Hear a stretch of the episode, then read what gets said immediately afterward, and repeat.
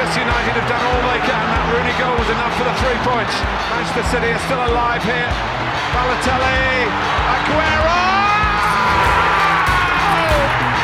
I swear you'll never see anything like this ever again. Assistência de Letra, um podcast de João Gomes da Silva. Futebol que transcende. Este é o primeiro episódio da segunda temporada do podcast Assistência de Letra.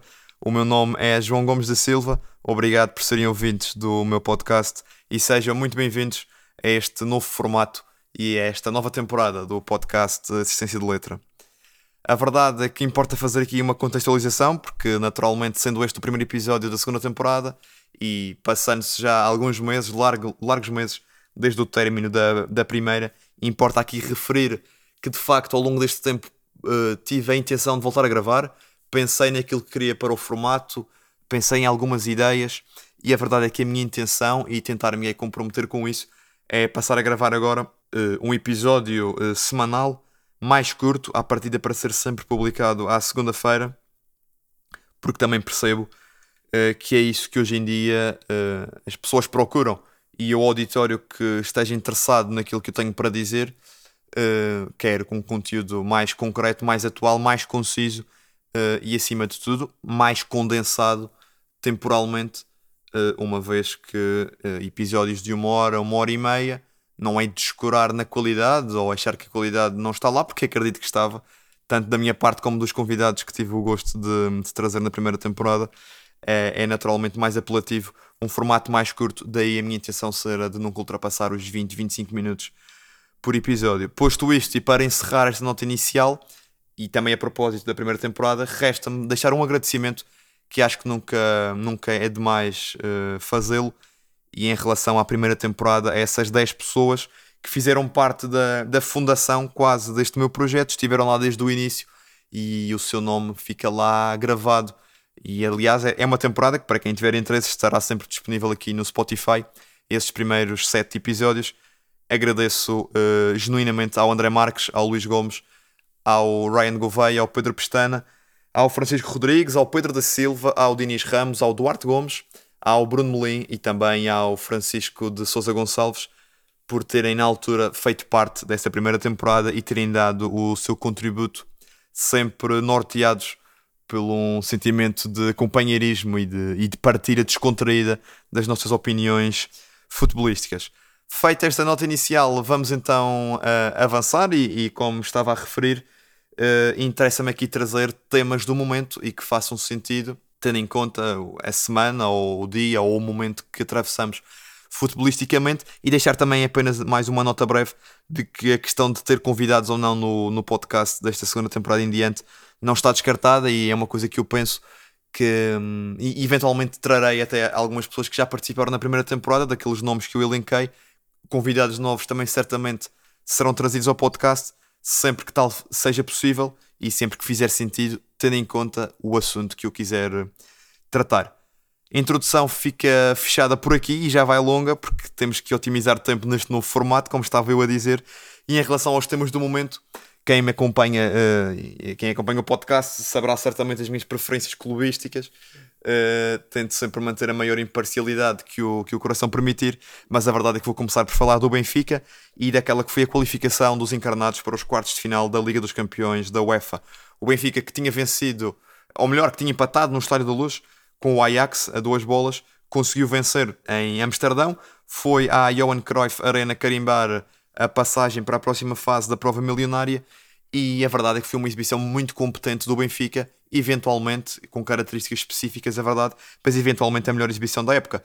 O Benfica deixou que o Ajax tivesse mais bola, teve mais iniciativa, uh, teve muito maior eh, pendor e volume ofensivo, mas era algo, era, era algo expectável, tendo em conta as condições, as características e circunstâncias da partida e do adversário. Era normal que o Ajax a jogar em casa e tendo armas para isso fosse assumir essa postura, até quase pelo ADN histórico que o clube carrega e, e por essa herança desde os tempos de Cruyff eh, e, do, e do futebol holandês, que é, é, é a posse de bola, o futebol total, o futebol de posse, o futebol ofensivo, de troca de bola, sempre olhar para a frente, de usar os corredores todos e de procurar a baliza adversária constantemente. Mesmo assim, o Ajax teve mais bola e teve mais construção, mas uh, não criou assim grandes oportunidades de perigo iminente. O Benfica teve esse mérito de conseguir fechar os caminhos para a baliza de Vlaco Dimos. Aqui tenho de destacar dois jogadores que, na minha ótica, foram os melhores em campo e tenho sérias dificuldades em, em dizer qual deles esteve melhor, porque acho que em dupla estiveram intocáveis e imperiais. Naturalmente me refiro ao Otamendi e ao, e ao. É verdade que que a idade vai retirando algumas coisas e a idade chega a todos, mas ao mesmo tempo, e futebolisticamente falando, no caso dos defesas centrais e destes dois em particular, vai tirando, ou melhor, vai, vai tirando algumas coisas, né? vai tirando algumas valências físicas e, e, e, outras competências nessa dimensão, mas vai acrescentando experiência. Uh, e Otamendi e Vertonghen estiveram muito bem nessa dimensão, na maneira como leram o jogo, como comandaram a equipa e como foram um verdadeiro esteio defensivo da equipa do Benfica, não permitindo ao Ajax situações de perigo iminente, como, como eu dizia. De resto, Otamendi e Vertonghen ficaram na história do futebol como dois centrais históricos, com palmarés e currículo invejável, passaram por grandes clubes. Uh, Otamendi, por exemplo, é um jogador que venceu a Copa América e que foi vice-campeão do mundo em 2014. Uh, e, e, portanto, não há. As apresentações serão sempre escusadas e o Benfica tem a sorte de poder contar com eles em dupla.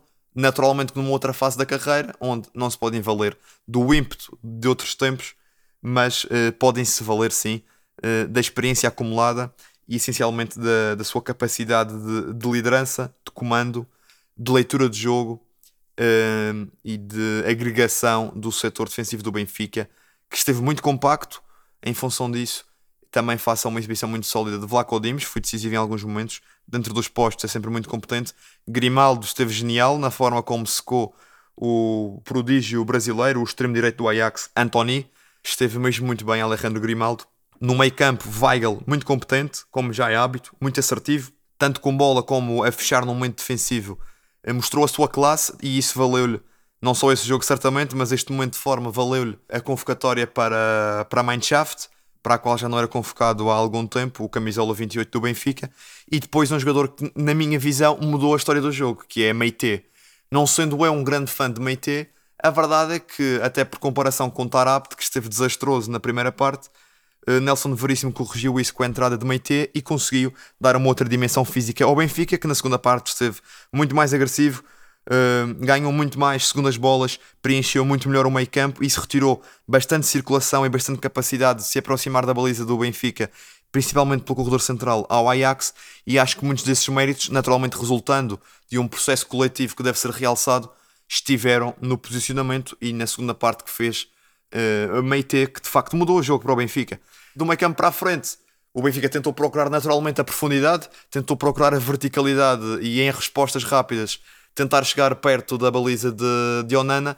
Aí, naturalmente, que Darwin Nunes e Rafa Silva, pelas características que têm, sobressaíram. Gonçalo Ramos também teve muito bem naquelas funções que eu honestamente nem, nem percebi bem o que é que Nelson Veríssimo quer de Gonçalo Ramos, porque tanto é o ponta de lança que chega à frente e encosta ou com Darwin ou com Yaremchuk em posições de finalização, como é um terceiro médio que encosta aos que estão atrás dele e fecha ali uma linha de meio campo como um verdadeiro médio centro, como tantas vezes vimos nesta partida. E a verdade é que foi nessa procura pela profundidade ou, ou, seja, partindo de uma solidez defensiva e de uma equipa muito compacta na defesa no meio campo, que o Benfica procura uh, a profundidade nas costas do Ajax, ganha uma bola parada, Gonçalo Ramos, uh, e do livre resultou o gol de Darwin Nunes, que qualifica o Benfica para a próxima fase da Liga dos Campeões. O sorteio não foi nada favorável, uh, mas deixaremos esse tema para, para uma próxima ocasião. A verdade é que o Benfica consegue se qualificar para os quartos de final da prova milionária numa exibição muito sólida, uma das melhores do Benfica nesta temporada, como é, como é óbvio, até pelo que significa financeiramente, em termos de estatuto. É bom relembrar que há três equipas espanholas, três inglesas e depois há uma equipa portuguesa, eh, o Benfica, e uma equipa alemã, o Bayern. Eh, não há França, não há Itália. Eh, a Alemanha tem tantas equipas como Portugal nesta fase e, portanto, é bastante relevante o feito da, da turma de, de Nelson Veríssimo e naturalmente que enquanto benfiquista fiquei muito satisfeito com a exibição dos encarnados. Agora será, será pensar jogo a jogo porque calhou em sorte o Liverpool, mas certamente para a semana ou na semana seguinte terei aqui espaço para, para falar mais em particular do que espero desse jogo. O, o próximo tema que, que me faz sentido falar nesta semana tem também a ver naturalmente com a, com a minha colaboração com a TSF Madeira. Nas últimas semanas tive a oportunidade de comentar no Estádio dos Barreiros duas partidas do Marítimo, o Marítimo Sporting, que terminou com uma igualdade a uma bola, e mais recentemente o Marítimo 0 Vitória Sport Clube 1.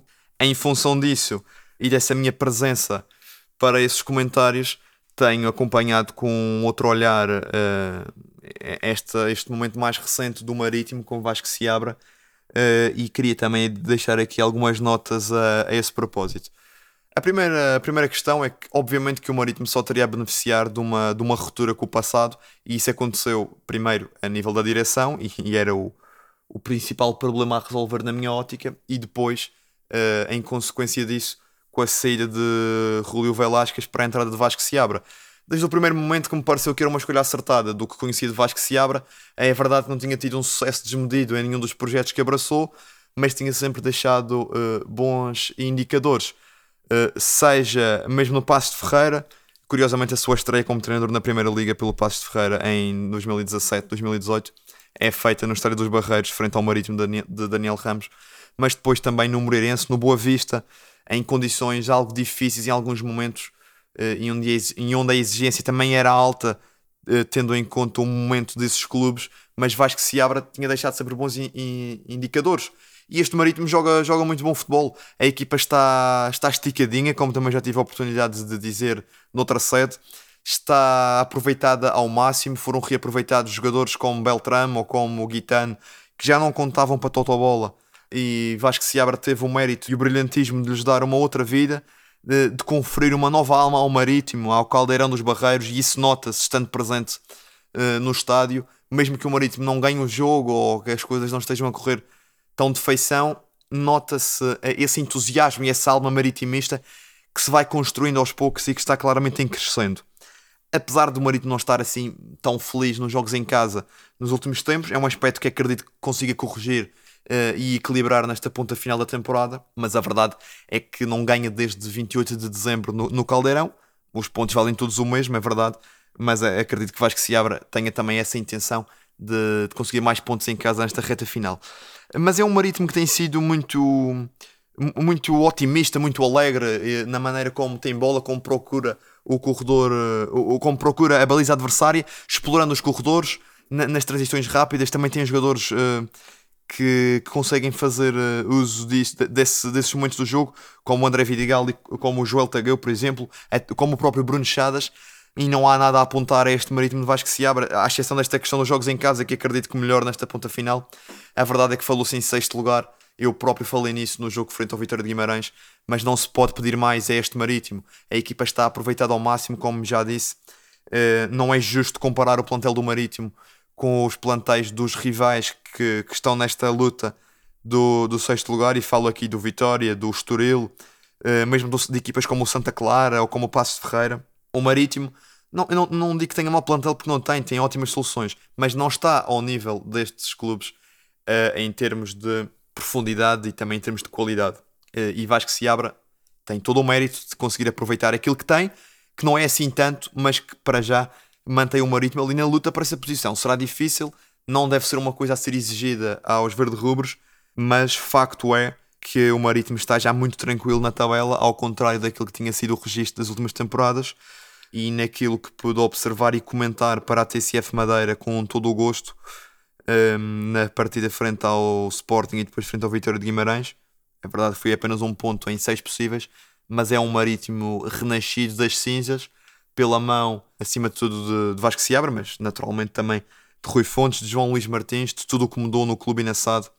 É um leão de garras afiadas, ou, ou pelo menos cada vez a, a tentar afiar melhor as suas garras e a, e a voltar a ser, a querer voltar a ser o marítimo que foi durante muito tempo um clube com verdadeiras aspirações europeias e um clube histórico da primeira divisão, um clube campeão de Portugal, algo que é um, incontestável.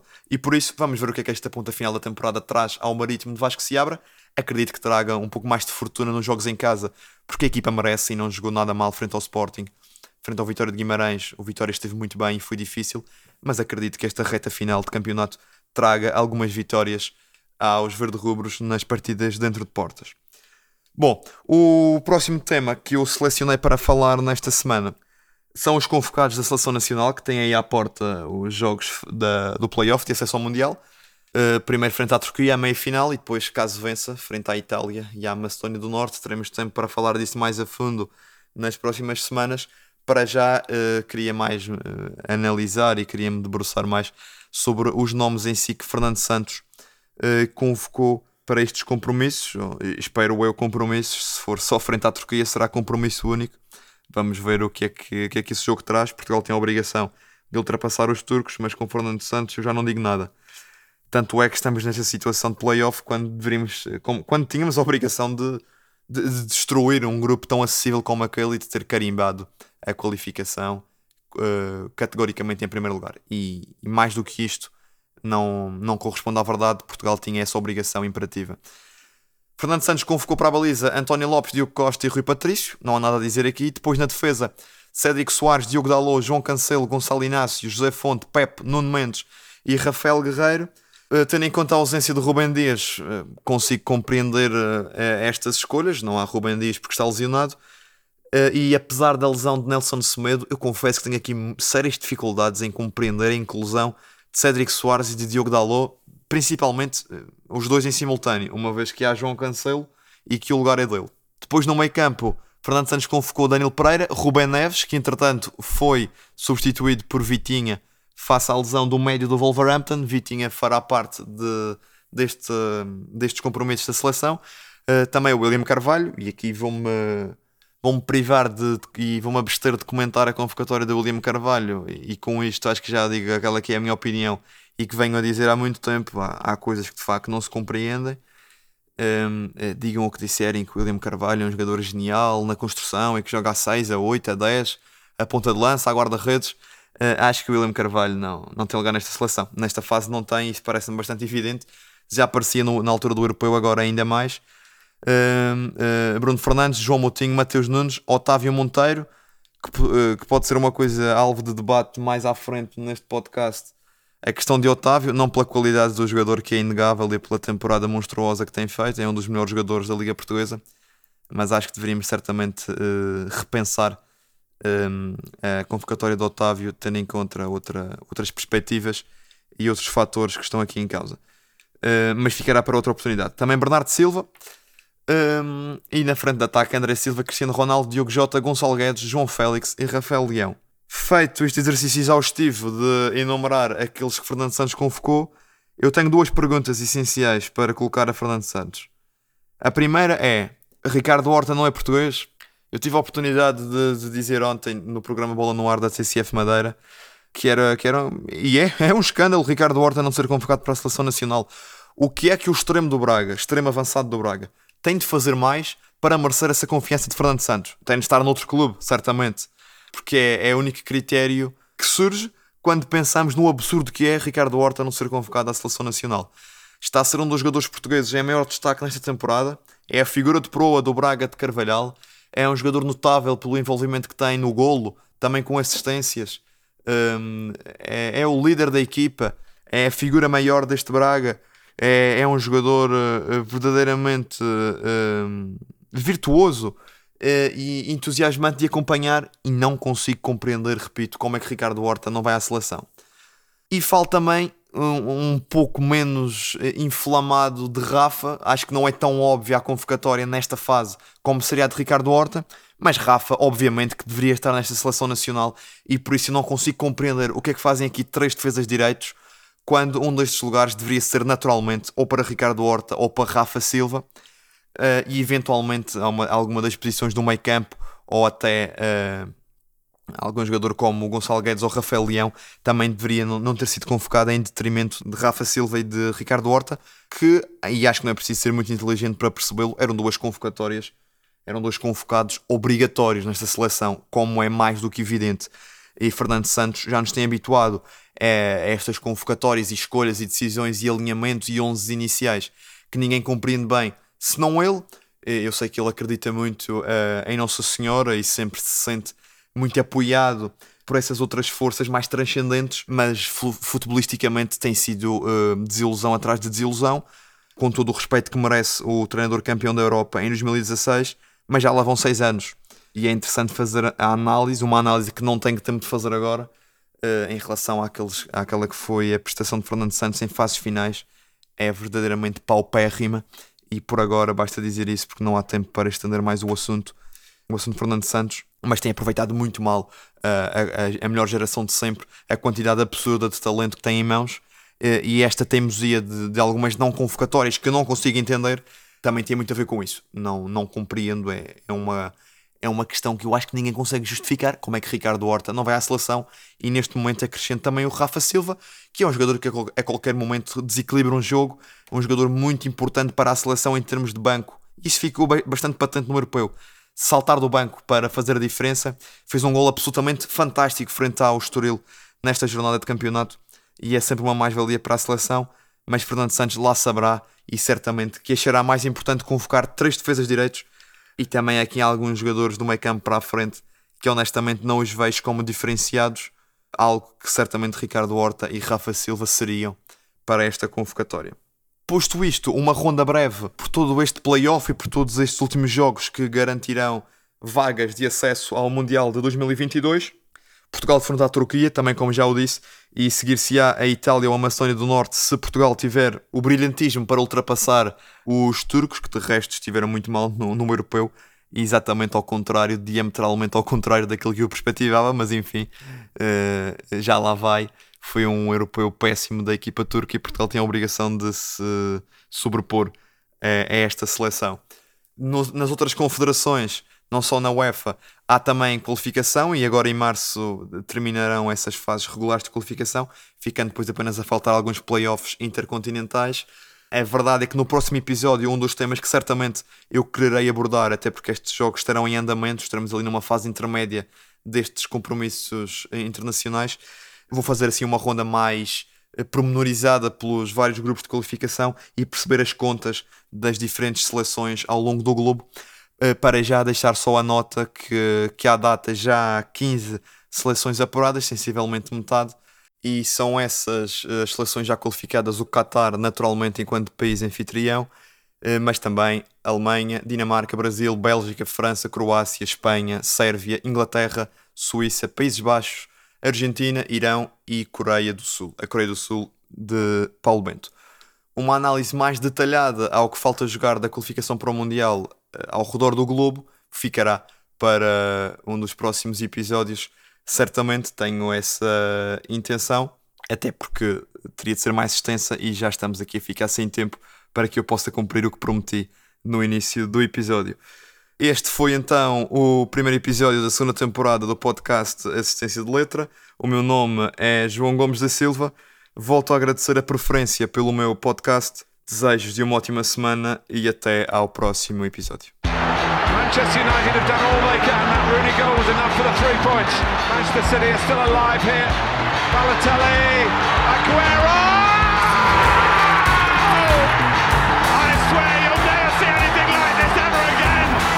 Assistência de Letra, um podcast de João Gomes da Silva. Futebol que transcende.